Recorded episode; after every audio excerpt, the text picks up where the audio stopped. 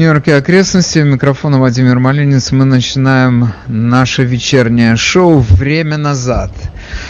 Вообще, просто лозунг этого шоу, он мне с каждым разом нравится все больше и больше, потому что с возрастом я понимаю, что о чем бы я ни говорил, оказывается, что это уже было.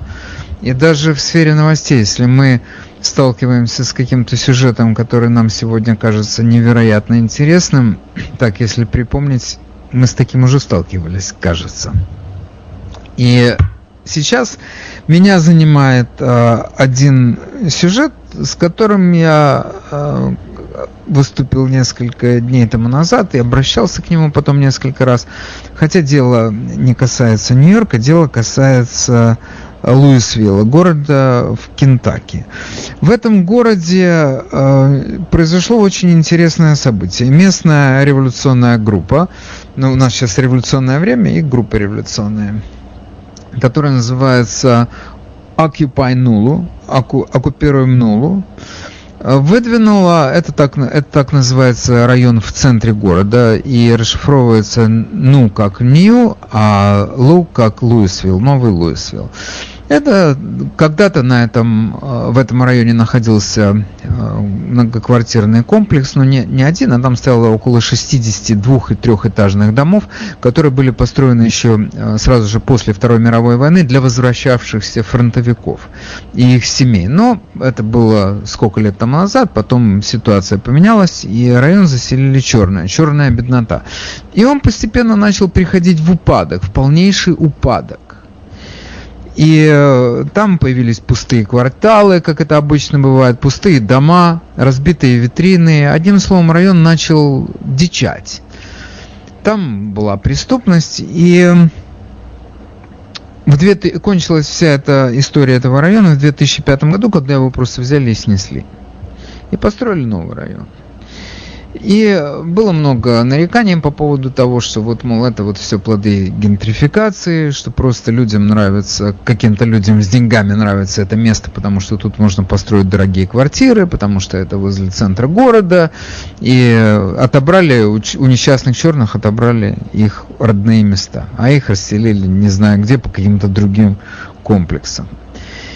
И на основании того, что белые захватчики отобрали у черных их э, небо, землю и хлеб, э, появилась группа, которая называется Occupy. Null, которая потребовала от местных бизнесов, чтобы они выполнили ряд требований. Это требования были распечатаны на страни- трех страницах документах, потом они, значит, их подсократили немножко. Действительно, я эти, у меня эти три страницы есть, они распечатаны были в интернете, и я так, когда что-то читаю, я всегда смотрю на это глазом человека, который 25 лет своей жизни провел в газете, и у меня одна мысль, это можно сократить, это можно сократить. И действительно, у них тоже, видимо, нашелся такой какой-то трудящийся, может быть, даже с опытом работы в газете э, тамошней Луисвильской. И они с этих трех страниц все это свели к девяти пунктам. И листовки с этими девятью пунктами развешаны по этому району Нулу. Я назову только э, несколько требований, потому что они, мне кажется, дают нам полное представление о, о том, чего хочет эта группа. Они, во-первых, хотят, чтобы в каждом бизнесе работало 23% черных людей. Значит, вопрос, откуда взялись эти 23%? Правильно, вы же можете спросить, почему не 10 или не 50, а почему только 23? Ответ очень простой. В Луисвилле э, черные составляют 23% в местном населении. 22 с чем-то, но они так округлили в большую сторону, 23 получилось. Хорошо, это мне понятно. Хотя непонятно, я объясню почему. Дело в том, что если 23% населения там у них проживает в Луисвилле черного, то я не знаю, какая часть из этого населения работоспособна. То есть там есть дедушки, бабушки, там есть дети, там есть люди, которые инвалиды, может быть, или еще чего-то с ними не сложилось у них в жизни так, что они работать не хотят. Одним словом, даже если у тебя 23% черных Луисвилле, это совсем не... Это будет тяжеловато. 23% у себя в магазине сделать, чтобы они там трудились. Мне так кажется.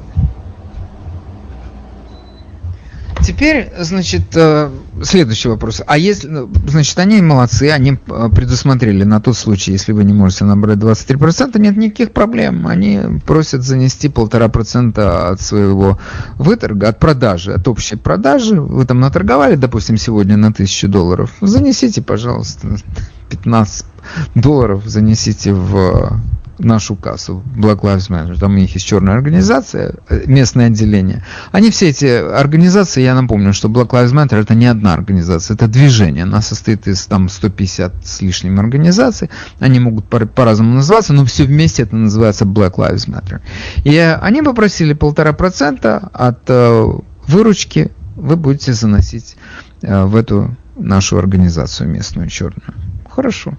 И, значит, это вот э, два требования, которые у них, или наймите 23%, а не можете тогда платить и полтора процента. И еще третье требование, которое мне показалось вообще совершенно потрясающим, потому что это уже китайская культурная революция, перевоспитание, хунвибины, все в таком духе. Они сказали, что вот у нас есть группа товарищей. Они, кстати, к этому документу на трех страницах, они приложили еще, они сделали приложение со списком людей, их телефонами и их имейлами, которые, с которыми вы должны связаться. Эти люди должны приходить к вам в бизнес и объяснять вам, как вы должны работать. Они будут вас проверять. От какой организации? От Black Lives Matter. Это такая организация есть. Это такое движение, вот наше местное. Вот. И, значит, эм, это как бы такие политруки. Они причем даже сказали, с, с владельцем бизнеса два раза в год встречаются, а общие собрания, на которые должны будут приходить и работники, и владелец бизнеса, значит, на эти собрания, эти собрания будут ежеквартальными. То есть каждые три месяца у них будет партсобрание, на котором они будут обсуждать, как работает бизнес, как его улучшить э, в смысле там расового равенства, все в таком духе. Нормально, да? Такое ощущение, вот сейчас рассказываю, я думаю, это невозможно. Это возможно. Это происходит в нашей стране. Теперь, э, да, я уже четвертый туда заброшу пункт, потому что мне тоже невероятно понравился. Значит, э, надо, чтобы владелец бизнеса у себя в бизнесе повесил наглядную агитацию, которая подтверждает то, что он поддерживает эту политику, этой партии в кавычках. Такие дела.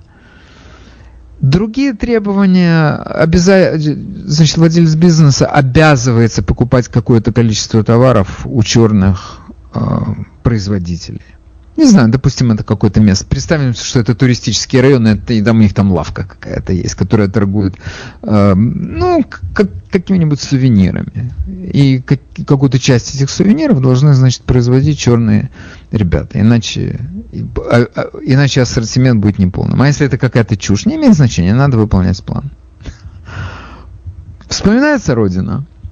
Приехали. И я... Э, думаю, что, ну хорошо, как могут развиваться э, события в этой ситуации? Когда я это прочел вначале, там пресса в Луисвилле, она теперь только об этом пишет, у них больше не о чем писать, это у них событие номер один. Я их понимаю. Если бы такое происходило у нас в Бруклине, я бы тоже считал, что это событие номер один, я бы только об этом и говорил. А так я говорю об этом только раз в неделю в четверг вечером. Иногда утром. Хорошо. И я когда стал об этом всем Сперва первая реакция – шок. Ты моментально себя ставишь на место этого человека, который к тебе придет э, к которому, вернее, в бизнес придут и скажет, ты должен делать то-то и то-то и то-то. Он скажет, а я не буду делать. «А, окей, ты не будешь делать. Значит, в этом трехстраничном документе есть список мер карательных для тех, кто не подчинится. Если ты не выполняешь наши меры, они просто перечисляют, что они делают. Они начинают кампанию против твоего бизнеса, которая включает негативную рекламу. То есть про тебя пишут в социальных сетях, что ты барахло у тебя, а не бизнес, что туда ходить не надо. Представьте, что у вас ресторан, что про такое пишут.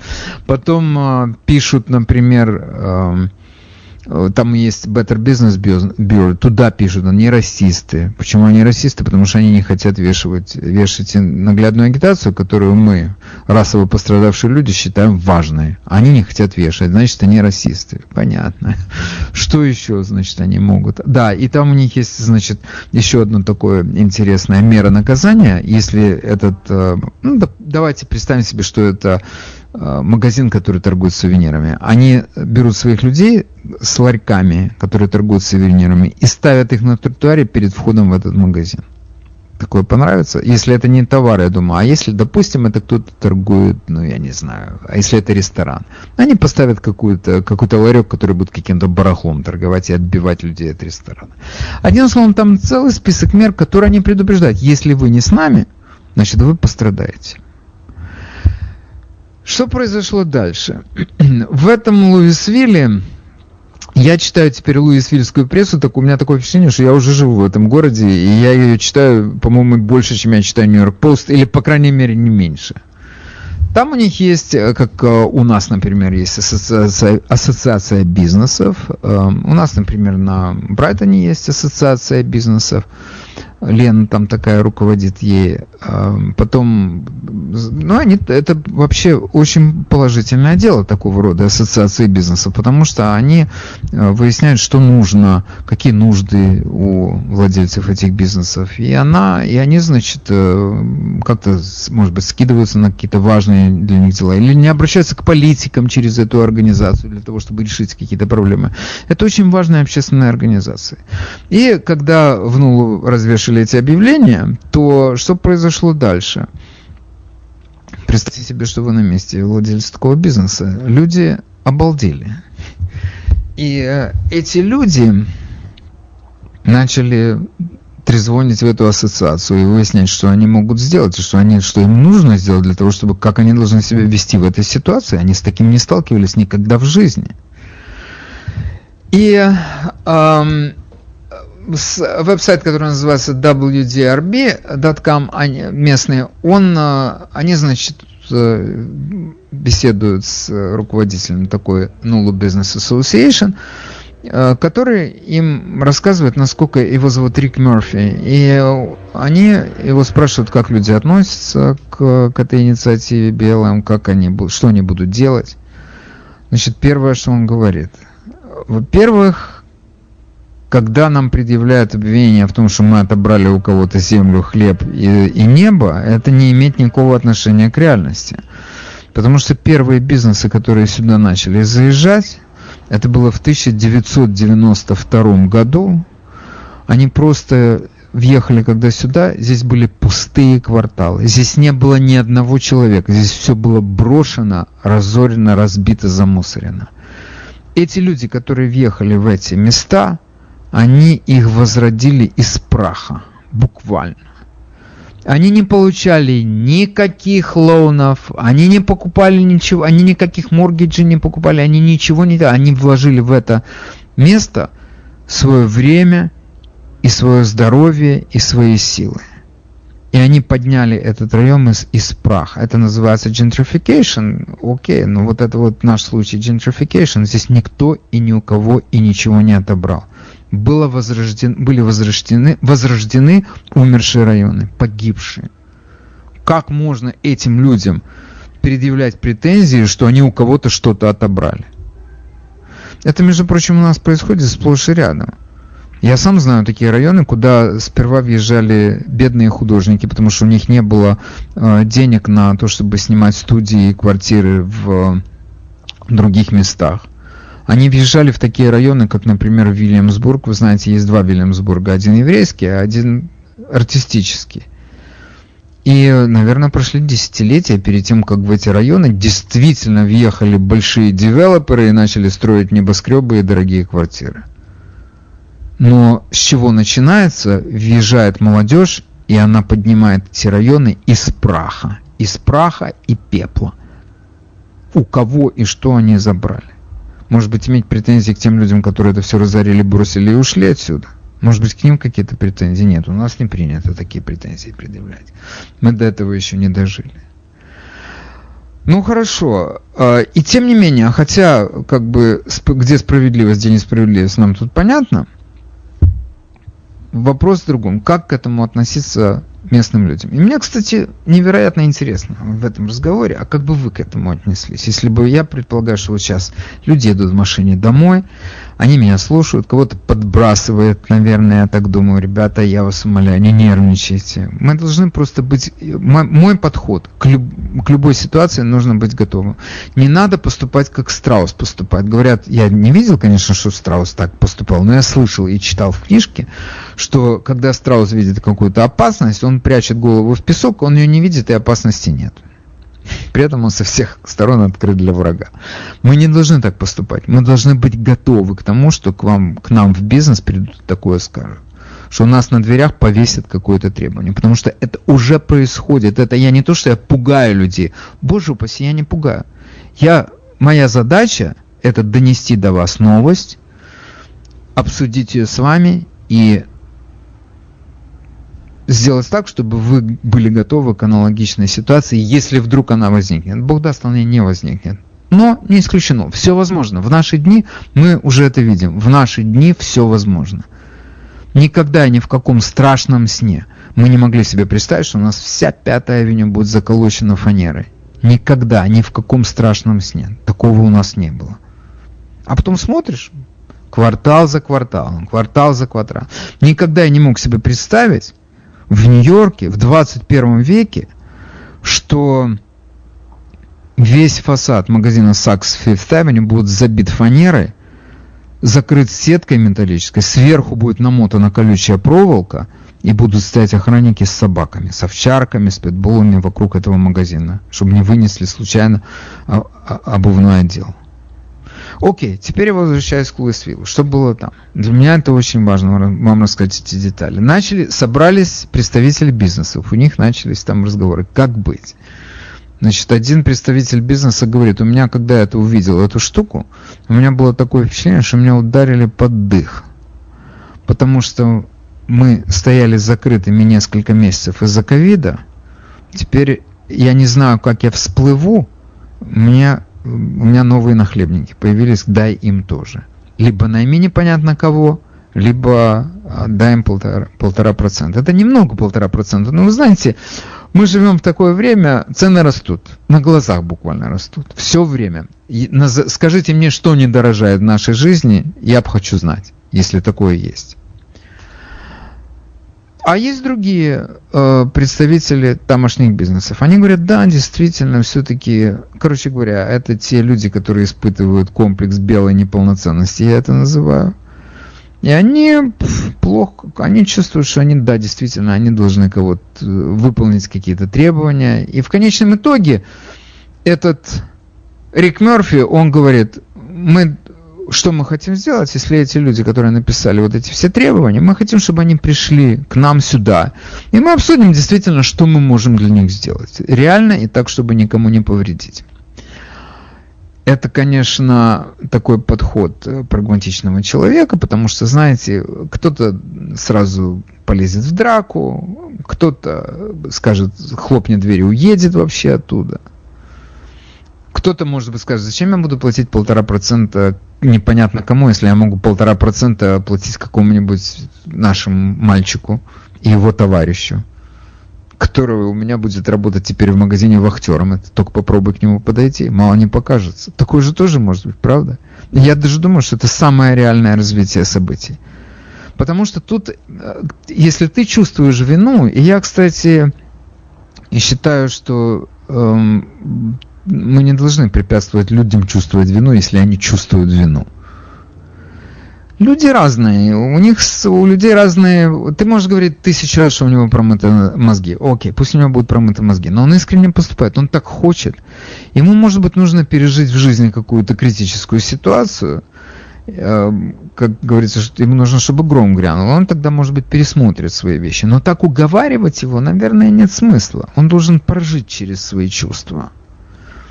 И он должен либо э, понять, что он был прав, либо же он должен сказать, да, я ошибался, я больше так не буду. Но говорить ему, не делай так, это нехорошо, это бессмысленно, на мой взгляд. Поэтому, если кто-то хочет нанять к себе 23% черных, или кто-то хочет дать, он не может нанять просто потому, что их нет – он тогда, значит, э, даст полтора процента от своего дохода, а потом, может быть, больше. Он, может быть, повесит наглядную агитацию, потому что он искренне участвует в этом движении. Он может, короче говоря, выполнить все эти требования от чистого сердца. Бог помощь, пусть он делает это. Но есть другие люди, которые скажут, так, по полтора процента мы скинемся, это не вопрос денег, мы добавим, мы, потому что ты охрану не наймешь на полтора процента, на 15, короче говоря, тут нужны деньги. И мы сбросимся больше, потому что это не вопрос денег, это вопрос принципа. Они пришли сюда и требуют у нас то, что они не заслужили. Это не их, это наше. И мы это никому не отдадим. Мы потеряем на других людях, но эти ничего не получат. Потому что это рэкет, это самый обыкновенный рэкет. Теперь э, я уже этот вопрос, когда поднимал здесь один раз, правда, меньше подробностей я знал об этой ситуации. Мне тут люди говорят, да это есть такой закон федеральный райка, надо вызвать федеральную полицию, за, на, написать на, записать это все на видео, и они будут сидеть дольше, чем они предполагали. Я не уверен, что это будет так. Это не совсем, это, это, они не такие глупые, они прекрасно знают существование знако, закона Райка, против который направлен на борьбу с рэкетом. Они прекрасно это знают. Поэтому они не будут это обставлять как рэкеты, как требования такого рода, или вы нам это, мы вам это. Они предлагают это как договоренность между ними и владельцем бизнеса, причем как добровольную, почти добровольную договоренность. И если им скажут, да, но вы же шантажируете, вы тут вот э, мне это обещаете, вы то мне обещаете. Они скажут, у нас тут есть первая поправка Конституции, если вы когда-нибудь слышали, которая позволяет нам говорить все, что мы считаем нужным у вас. Если вы считаете, что мы что-то сказали неправильно, привлеките к нас к ответственности за клевету. Это вообще очень сложно что-то доказать по этой статье, но вы попробуйте.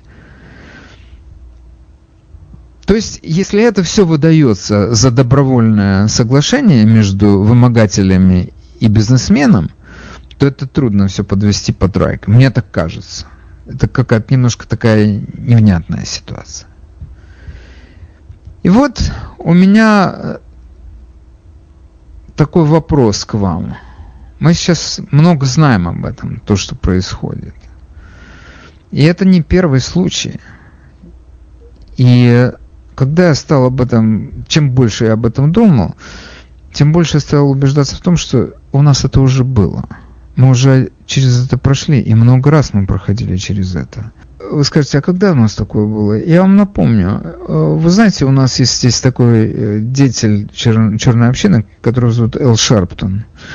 Он сейчас просто звезда эстрады. Он, э, значит, и на радио выступает, у него свое шоу, и по MSNBC у меня, у него есть воскресное, воскресное шоу.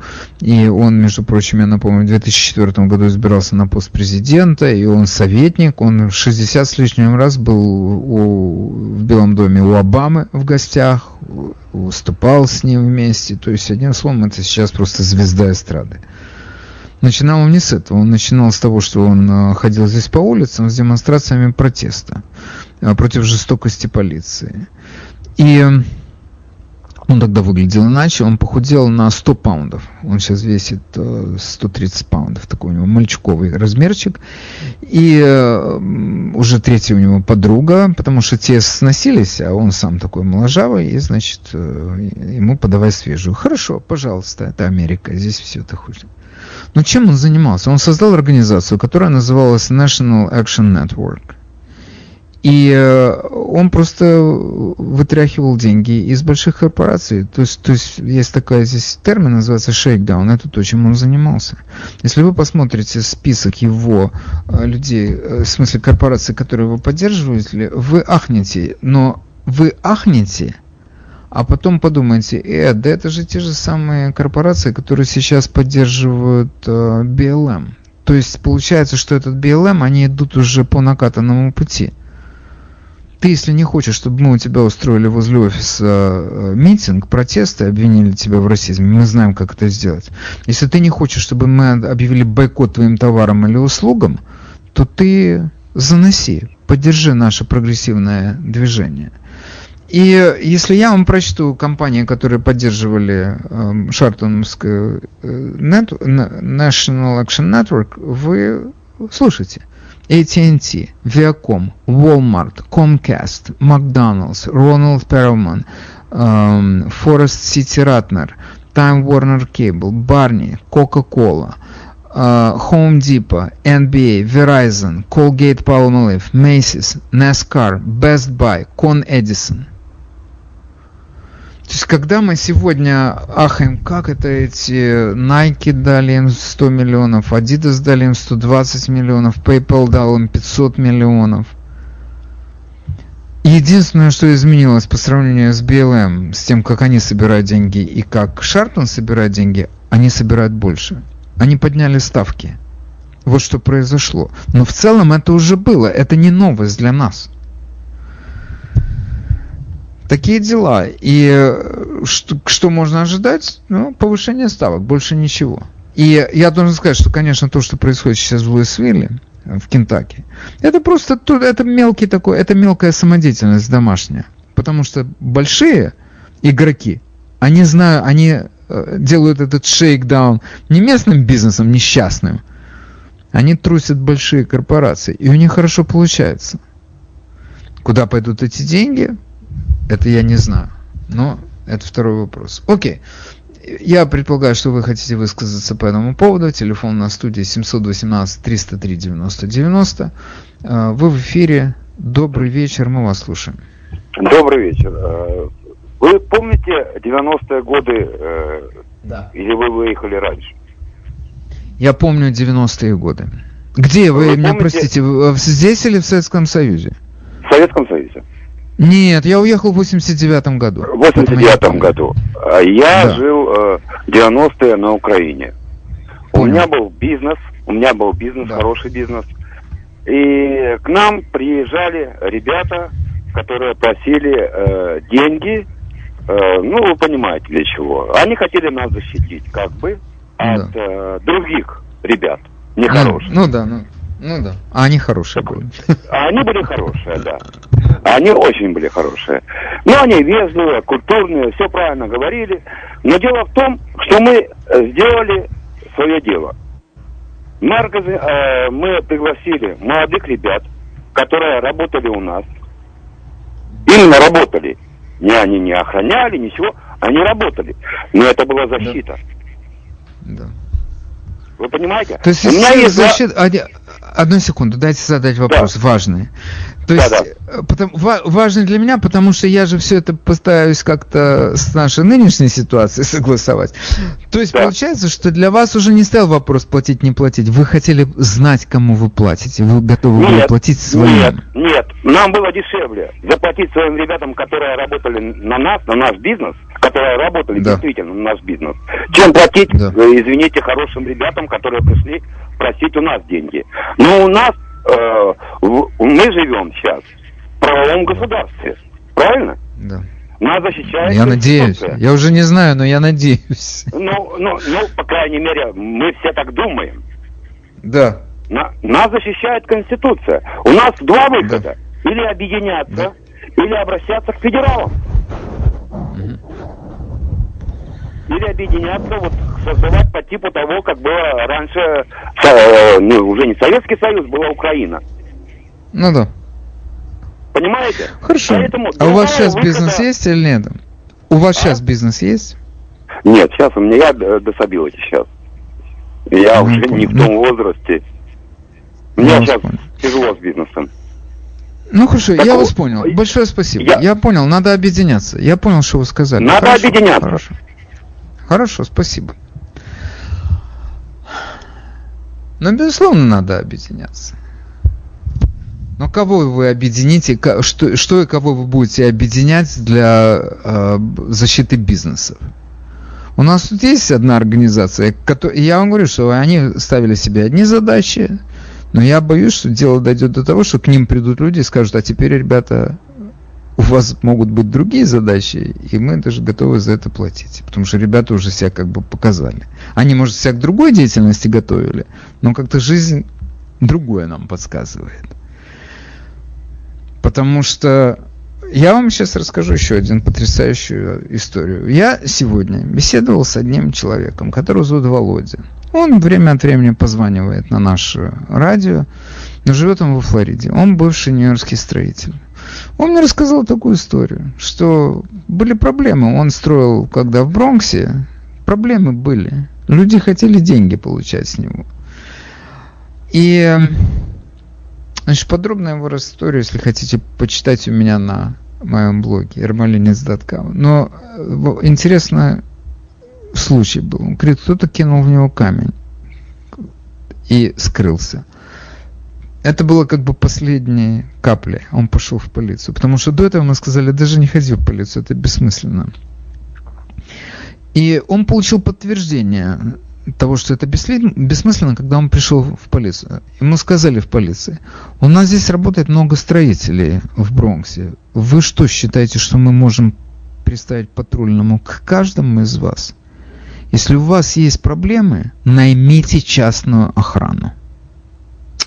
И все. И мы тут, у нас тут э, идет это движение, давайте полицию будем поддерживать, и пятое, и десятое. Ну, вы знаете, есть какие-то вещи, на которые мы в силах влиять, а есть вещи, на которые мы не в силах влиять. И, например, вот у нас взяли и отобрали сейчас в нашей полиции миллиард долларов. Или отменили какие-то тактики или техники, которыми они пользовались. Вот скажите мне, что вы можете сделать? Ничего. И это я говорю без издевки, без ничего, потому что Деблази у нас будет до ноября следующего года. Он будет абсолютно все, что ему взбредет в голову, и на него нету абсолютно никакой права, никакой. Потому что горсовет его поддерживает. Если там есть несколько вменяемых людей, то их буквально несколько, они не изменят ситуацию. Если вы захотите, если мы себе скажем, знаете что, давайте, наверное, мы выдвинем пару наших людей в горсовет, которые этому всему положат конец, то я скажу, что это будет пару наших людей, а большинство будет из таких районов, которым это подходит. И поэтому это ничего, это не сработает. И у нас в наших руках останется единственный механизм. Выполнить тот совет, который этот строитель услышал в Бронксе от своего местного полицейского. И все. Окей, следующий выступающий. А, давайте послушаем вот этого трудящегося. Вы в эфире говорите, пожалуйста. Э, добрый вечер, Вадим. Вы знаете, я считаю, это право выбора у людей есть. Я живу э, в Бейридже уже 33 года. У меня здесь много знакомых вокруг. И мы на эту тему разговаривали. Они итальянцы. Вот. Mm-hmm. И э, я вам хочу сказать, что я не думаю, что черные сюда придут Э, придут оккупировать их бизнесы или вымогать какие-то деньги. Я не думаю, я очень сомневаюсь. Они придут тем, кто им даст. Или пойдет Это на логично. их условия. Это очень, это очень логично, то, что вы говорите. И вы знаете, я хочу просто вот на секунду вас прервать, чтобы добавить. Когда я вот сейчас наблюдаю за тем, что происходит в Луисвилле, там очень четко произошло одно разделение. Там был один единственный бизнес, который возмутился и собрал людей. Это был кубинский бизнес. Это почему? Потому что это иммигранты. Но местные начали обсуждать, а что мы можем сделать. В смысле, белые американцы. Потому что это уже э, население с промытыми мозгами и которое готово встать на колено. Я не говорю, что все они, но тенденция такая. Поэтому итальяхи как раз это еще люди, которые помнят, что они иммигранты. И они знают, как этих людей встретить. И может быть именно поэтому вы действительно вы правы, к ним не пойдут. А у меня к вам вопрос. Скажите, пожалуйста, пойдут они в русские бизнесы? Я, я не виду... знаю, это русский бизнес должен сказать. Откуда а я, я думаю, нет. Я думаю, нет. Они пойдут к этим 60% белых американцев, дебилов, которые им дадут. Как дала компания моей жены, вы прекрасно понимаете меня, вы видите мой телефон. Как дала компания 150 миллионов, а то и больше. И они сейчас все черные, там одни, одни customers черные, 99.9 customers платят кешью за товар, который пропитан я, Вы знаете, я, я прошу... Окей, okay, я прошу прощения, но я вижу ваш телефон, но мне он ровным счетом ничего не говорит, ну, так что вы загадка на самом... работает в компании в известной, дизайновской, и туда приходит mm-hmm. сейчас 99% черных, белых customers нет. Совершенно. Она работает в билдинге на 56-й в Трамтауре. Mm-hmm. И, и туда приходят одни черные, одни черные. Откуда у них деньги? А все оттуда же. Они платят Они, у них карточки, они Я открывают прошу, валеты, знаете- у них карточки, э, фуд, фудстемповские карточки. Окей, послушайте, я немножко не понял одного в вашем выступлении. В смысле, я у вас много чего не понял. Но одно, я не- на, на что я обратил внимание. Вы говорите эти 60%. О каких 60% вы говорите? Потому что 60% белого населения встали на колени в Америке перед ними. А, окей, я вас Я понял. Это имел в виду. Хорошо, теперь я понял. Хорошо. Ну, все не встали, между прочим, на всякий случай, я вам хочу сказать. Хорошо. Спасибо, было интересно. Большое спасибо. Но вы точно говорите, что иммигранты, у иммигрант, иммигранты острее к этому относятся, чем местные. Местным промыли мозги, иммигранты еще стоят сто на процентов. старых традициях. Это вы Сто правы. процентов. Мы точно. Хорошо, спасибо вам за звонок. Окей. А, Следующий выступающий. Доброе утро. Да. Добрый вечер, Да, прошу да, прощения. добрый вечер, да, да. Я как раз звонил утром, когда вот эта же тема у вас была, про Владимир. Э, Так вот, э, как говорится, вы пришли к той мысли, которую я и, и говорил вам, о том, что нужно создать такую же компанию, как их не Black Matter, точно только просто э, название поменять и создать инициативную группу.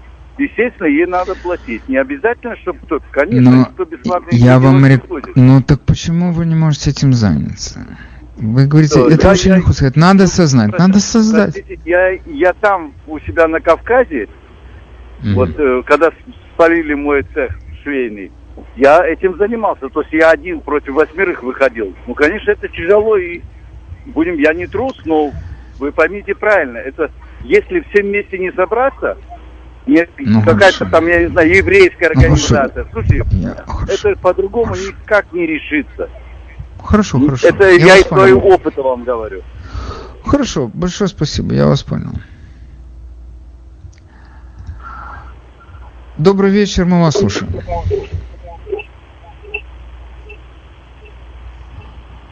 Так, это не годится. А Вы, вы в эфире, добрый вечер. Добрый вечер. Вы знаете, у меня была, был опыт.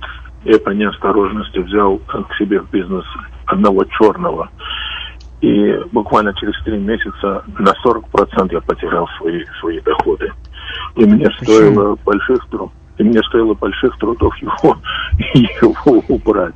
Если 23% будут работать в бизнесе черные люди, эти бизнеса у них сами сгорят. Так что они А почему? подумать. Объясните, что у вас происходило такого, что вы больше половины бизнеса потеряли? Что у вас происходило? Ну, не хотели люди приходить ко мне. Потому А что за стали- бизнес? стали- А что за бизнес? Простой, простой, простой барбершоп. Бар- парикмахерская. И вы взяли Да, черного парикмахер- парикмахера и, и перестали люди приходить. К нему стали приходить и, и такие страшнейшие, просто ужасные клиенты. И мои не хотели, мои клиенты, наши, наши барбершопы клиенты не хотели быть раунд в этом. Я Да. вас понял. Ну, окей, хорошо, я вас понял. Хорошо. Ну, Это тоже такая странная ситуация. Скажут, ну что, значит, ваши клиенты расисты. Ну, они, может быть, расисты, но они хотят... Ты их будешь перевоспитывать? У тебя бизнес, ты будешь их перевоспитывать? Окей. Добрый вечер, вы в эфире. А, а, добрый, доб- добрый, добрый вечер. Добрый вечер. Э, Я, э, у меня вопрос маленький к вам. Вот э, вы, вы не думаете, что они на этом не остановятся, если вот все даже подпишутся, да, на это? А они а следующим шагом, а вдруг это будет так, как в этом собачьем сердце, придут эти Шондеры, Шариковы и скажут, вы чуть тут, профессор, жирно живете. Может, мы к вам подселим на немножко знаете, народу так, бездомного? так вы говорите об этом в- как в вероятность в будущем времени. Это уже происходит. Это уже происходит. Окей. Я верю, что все возможно. Вы знаете, я верю, что сейчас, возможно, над Брайтоном висит уже тарелка, и марсиане выгружаются. Ну вот я сейчас снова возвращаюсь к этому, к этой публикации, э, где в местной, в Луисвиллской прессе, которую теперь читаю как родную. Беседа с местным руководителем Nulu Business Association называется, его зовут Рик Мерфи. И вот одно из требований, это чтобы в эту организацию, в этот Nulu Business Association, это как бы некоммерческая организация считается, у них там есть совет директоров, и эти, одно из требований включить в этот совет директоров черных. У меня возникает вопрос. Я, конечно, не знаю, какая там у них ситуация. Я просто пытаюсь следовать какой-то простой логике. Кто вообще попал в эту ассоциацию?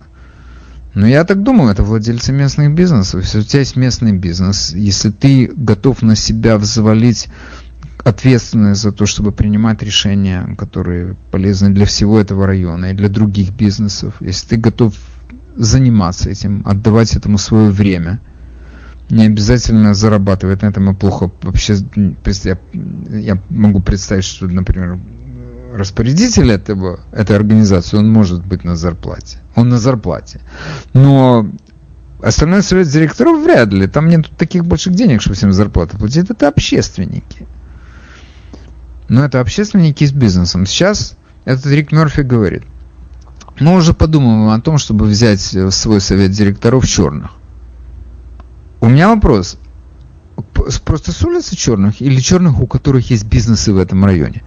Потому что если у тебя есть бизнес, и ты хочешь участвовать в работе этой ассоциации, ты туда приди, они будут рады активному человеку. Они любят активных людей. Они сами такие, они любят, чтобы кто-то что-то взял на себя, взвалил какую-то обязанность и выполнял ее.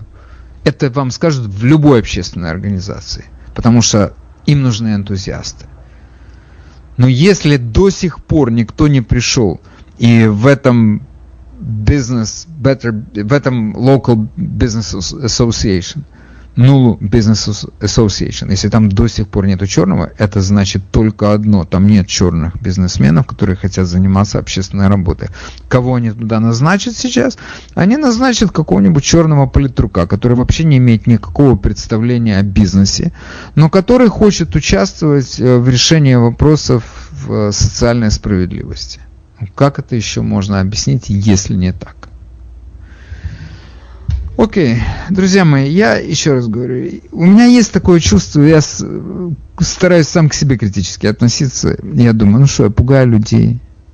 С другой стороны, я просто до вас доношу открытые новости, просто они сейчас не нью-йоркские, они сейчас э, из Кентаки. Ну что, мы живем в одной и той же стране. Если это там возможно, это возможно здесь. У нас есть свои здесь организации, которые входят в это движение. И не знаю, может быть, какому-то из этих активистов, они увидят там передовой опыт такой хороший, они его здесь подхватят. Как быть? Как быть, я не знаю, но готовым к такому развитию событий надо быть. Вот это для меня важнее всего. Окей, друзья мои, я на этом сегодня шоу завершаю. Всем большое спасибо и до завтра. С вами был Владимир Малинец. Хорошего вам вечера в кругу любимых людей. Пока.